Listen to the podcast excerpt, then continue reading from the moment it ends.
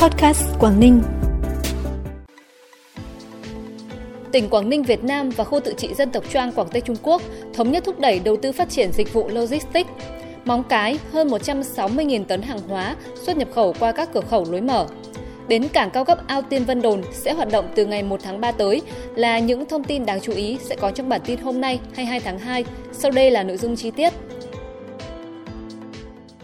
Thưa quý vị và các bạn, tại chương trình gặp gỡ đầu xuân năm 2023 trực tuyến giữa các bí thư tỉnh ủy các tỉnh Hà Giang, Cao Bằng, Lạng Sơn, Quảng Ninh Việt Nam và khu tự trị dân tộc Choang Quảng Tây Trung Quốc, tỉnh Quảng Ninh và Quảng Tây thống nhất hỗ trợ thúc đẩy các doanh nghiệp hai bên đầu tư phát triển dịch vụ logistics, tạo chuỗi thương mại logistics Hà Nội, Hải Phòng, Quảng Ninh Việt Nam, kết nối Khâm Châu Bắc Hải, phòng thành cảng Quảng Tây Trung Quốc. Về xây dựng cửa khẩu, Quảng Ninh và Quảng Tây đồng ý cùng thúc đẩy hoàn thiện cơ sở hạ tầng cửa khẩu song phương Hoành Mô Việt Nam, Động Trung Trung Quốc, bao gồm lối thông quan Bắc Phong Sinh, Lý Hỏa. Trong năm 2023 sẽ tổ chức lễ công bố chính thức tích cực báo cáo cơ quan chức năng có thẩm quyền hai bên về việc xây dựng một cầu pha mới và một cầu sắt thô sơ phụ trợ tại khu vực lối mở km 3 4 Hải Yên Móng Cái Việt Nam, cặp chợ biên mậu Đông Hưng Trung Quốc, đồng thời tiếp tục thúc đẩy hợp tác du lịch, giao lưu nhân dân, tăng cường hợp tác, phối hợp giải quyết kịp thời, ổn thỏa các sự kiện biên giới theo quy định của ba văn kiện pháp lý về biên giới cùng các thỏa thuận có liên quan. Trong khuôn khổ chương trình gặp gỡ đầu xuân 2023, sáng 22 tháng 2 đã diễn ra hội nghị lần thứ 14 Ủy ban Công tác Liên hợp giữa các tỉnh Quảng Ninh, Lạng Sơn, Cao Bằng, Hà Giang Việt Nam và khu tự trị dân tộc Choang Quảng Tây Trung Quốc – qua trao đổi, hội đàm, các tỉnh khu thống nhất trong năm 2023 sẽ chủ động thích ứng, hiện đại hóa các nội dung hợp tác, tăng cường giao lưu hội đàm đối thoại bằng nhiều phương thức linh hoạt, sáng tạo, phù hợp với tình hình mới, trong đó tăng cường trao đổi thông tin hợp tác trên lĩnh vực y tế công cộng, thúc đẩy khôi phục lại hoạt động xuất nhập cảnh, thông quan hàng hóa, nghiên cứu đề xuất các giải pháp hiệu quả có chiều sâu trên các lĩnh vực hợp tác như văn hóa, giáo dục, thể thao, du lịch, nông nghiệp, khoa học công nghệ giữa năm tỉnh khu. Tại buổi tiếp xã giao, ngài Joseph Siskela, Bộ trưởng Bộ Công Thương Cộng hòa Séc cùng đoàn công tác đang có chuyến thăm và làm việc tại Việt Nam trong sáng nay, đồng chí quyền Chủ tịch Ủy ban nhân dân tỉnh Cao Tường Huy đã thông tin về các chủ trương, kế hoạch thu hút đầu tư vào tỉnh cùng những cơ hội phát triển, mở rộng sản xuất, nhất là tại lĩnh vực chế biến chế tạo công nghiệp ô tô. Trao đổi về hợp tác đầu tư, Bộ trưởng Công Thương Cộng hòa Séc khẳng định các doanh nghiệp Séc rất mong muốn được tìm hiểu cơ hội đầu tư tại Quảng Ninh Ngài Bộ trưởng đề nghị doanh nghiệp hai bên cần cùng nhau tìm kiếm những cách thức để tiếp tục tăng cường hợp tác kinh tế, kết nối với nhau. Giai đoạn trước mắt, triển khai hợp tác thành công nhà máy sản xuất ô tô tại khu công nghiệp Việt Hưng, thành phố Hạ Long, sớm đưa vào sản xuất và cho ra thị trường những mẫu xe đầu tiên sản xuất lắp ráp tại Việt Nam. Sáng 22 tháng 2, thành phố Hạ Long tổ chức hội nghị triển khai kế hoạch số 222 của Ban Thường vụ Thành ủy Hạ Long về thực hiện học tập và làm theo tư tưởng đạo đức phong cách Hồ Chí Minh năm 2023. Chương trình hành động số 16 của Ban chấp hành Đảng bộ thành phố thực hiện nghị quyết số 10 ngày 26 tháng 9 năm 2022 của Ban chấp hành Đảng bộ tỉnh về quản lý tài nguyên, bảo vệ môi trường, phòng tránh và giảm nhẹ thiên tai, ứng phó biến đổi khí hậu, bảo đảm an ninh nguồn nước giai đoạn 2020-2023 và phát động chương trình thi đua toàn dân làm vệ sinh môi trường vì thành phố Hạ Long sáng xanh sạch đẹp và không rác thải.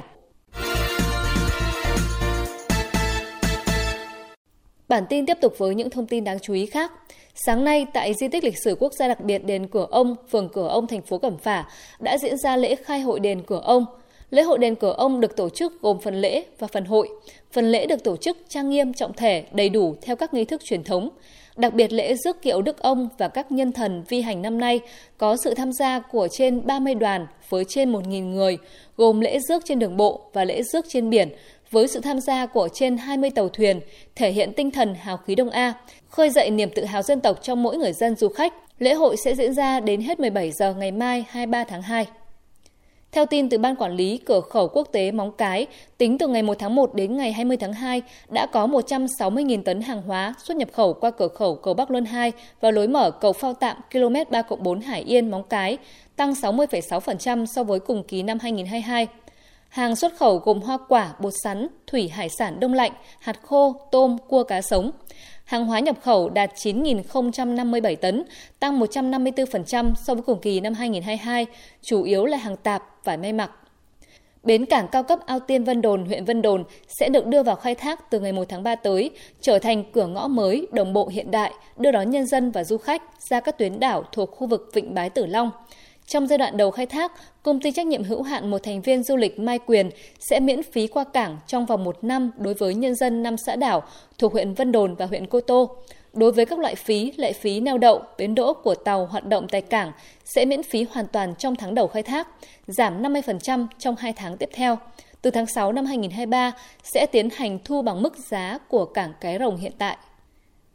Tại trường Trung học phổ thông chuyên Hạ Long, thành phố Hạ Long vừa diễn ra lễ gia quân các đội tuyển của tỉnh Quảng Ninh dự thi chọn học sinh giỏi quốc gia và kỳ thi khoa học kỹ thuật quốc gia năm học 2022-2023.